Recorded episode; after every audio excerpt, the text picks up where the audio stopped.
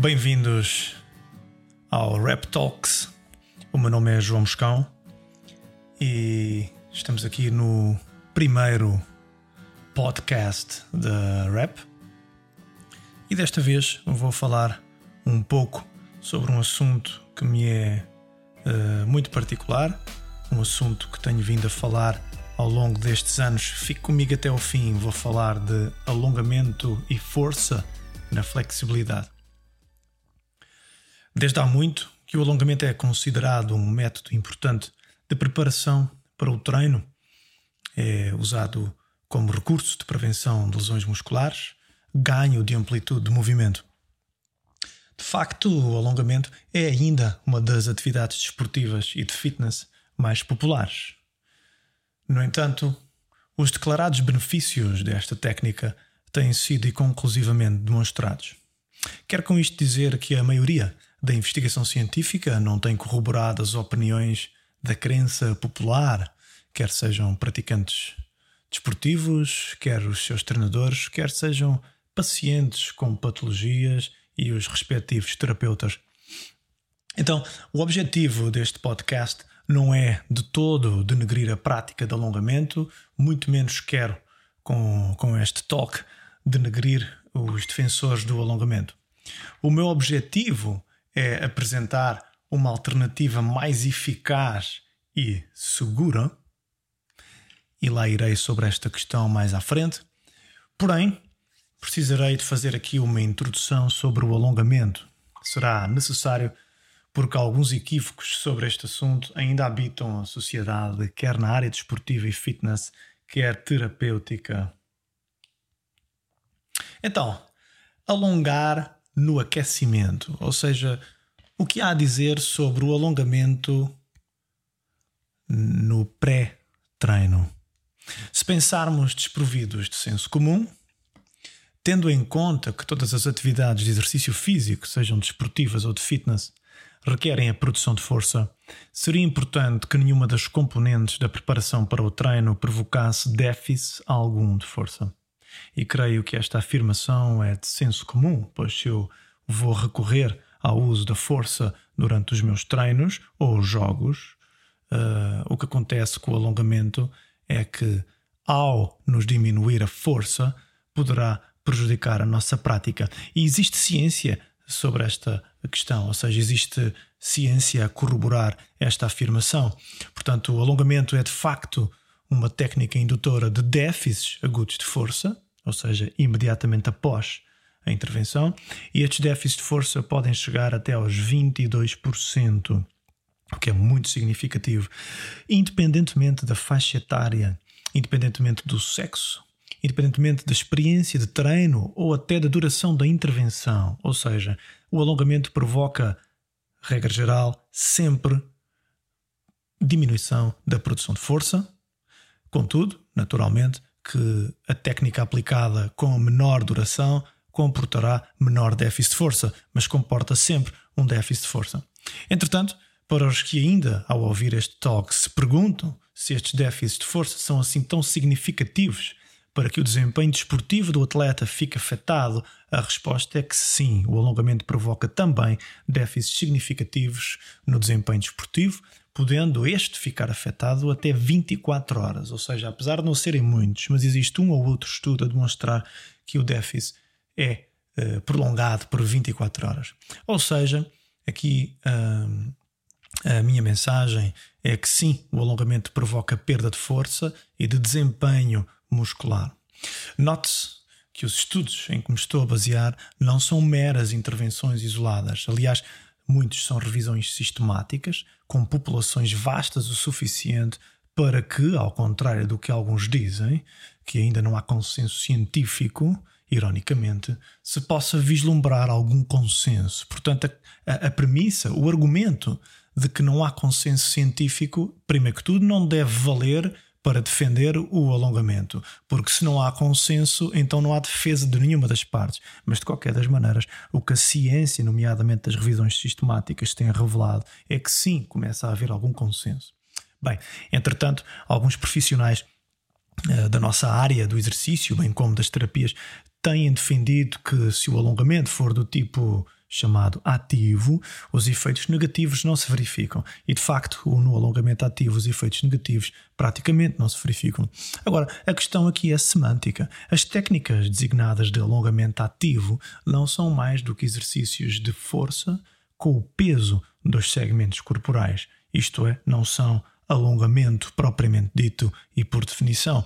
Aliás, a descrição do alongamento ativo que é apresentada pela literatura, por exemplo, a CSM, é sinónima de movimento corporal voluntário, em que a força agonista se opõe à resistência, ou seja, à força externa, e só em consequência disso é que se dá o alongamento dos antagonistas. Ou seja, mesmo pegando na definição de alongamento ativo, que é descrita na literatura, alongamento ativo é, por definição, contração e não alongamento propriamente dito. Então, em suma, o alongamento não deve anteceder a prática do exercício sob prejuízo da própria prática. Avancemos para o próximo item aqui da nossa discussão. Se o alongamento ajuda a prevenir lesões, como é a crença popular. Bom, antes de mais, é importante salientar que não existe literatura científica que tenha alguma vez comprovado inequivocamente a associação positiva entre uma menor incidência de lesão e a flexibilidade. Ou seja, o que estou a querer dizer com isto é que não há nada na ciência que nos indique que quem tem mais flexibilidade lesiona-se menos. Entretanto, sim, existe relação positiva com a força e também já lá irei. O que quero dizer aqui é que sim, quem tem mais força lesiona-se menos. De qualquer forma, para já, vamos ser pragmáticos com os dados que até aqui apresentei, sendo que a prática desportiva ou de fitness requer produção de força, como já salientei antes, como é que é possível que uma atividade como o alongamento, que diminui a produção de força possa prevenir lesões?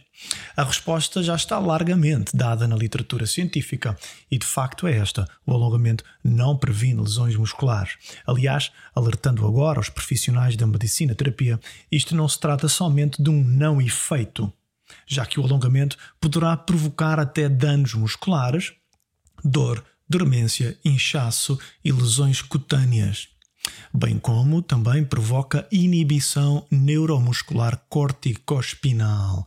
Isto quer dizer uma inibição proprioceptiva, no sentido aferente, ou seja, o músculo, fruto de uma violação da tolerância dos fusos neuromusculares, fica menos responsivo à medula e ao cérebro. Assim, provoca um atraso na resposta muscular, o que pode, dizem alguns autores, induzir a maior probabilidade de lesão. Nós estamos com isto a dizer que o alongamento provoca de facto lesão. Estamos apenas aqui a sugerir alguma associação com base em alguma ciência. Portanto, o alongamento não previne lesão, em resumo, antes pelo contrário, poderá até provocá-la. Teremos que ter aqui algum cuidado. Então, acerca agora da amplitude de movimento. O alongamento gera mais amplitude de movimento, a dita flexibilidade, Claro que sim. E no que toca a este objetivo, há muita literatura existente a favor desta técnica. Agora, outra pergunta levanta-se: poderá haver outra técnica de exercício que possa aumentar também a amplitude de movimento sem déficit de força, sem déficits neurais e que possa, de alguma forma, prevenir lesões? Sim, existe. E hoje em dia já existe também investigação sobre isto e de facto revela-nos que o, um dos efeitos do treino de força é a flexibilidade, aumento da amplitude. Neste sentido, é importante que todos os profissionais de saúde, sejam do desporto, fitness ou medicina, terapia, estejam informados do seguinte: o estímulo crónico só com treino de força, em média 7 a 10 semanas, mesmo até só com as características tradicionalmente recomendadas pelo ACSM, aumenta de facto a amplitude de movimento. E estamos a falar de aumentos que rondam os 30% em média, por vezes até com melhores resultados do que o próprio alongamento. Ou seja, há estudos a de comparar os efeitos do treino de força com os efeitos do alongamento na flexibilidade e, de facto, em algumas circunstâncias, não sempre, mas em algumas circunstâncias o treino de força revelou-se até superior.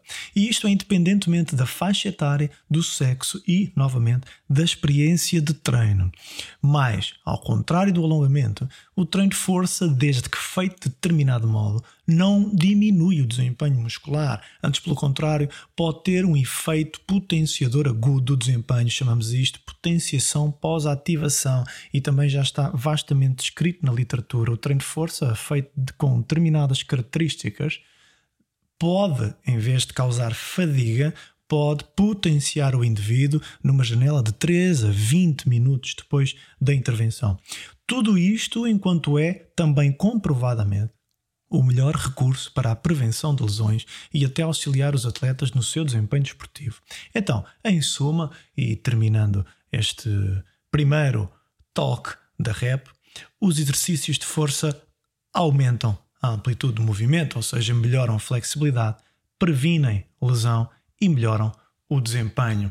Então, por fim, deixarei à consideração do meu ouvinte acerca do que fazer. Agora, que sabe as diferenças, a escolha é sua.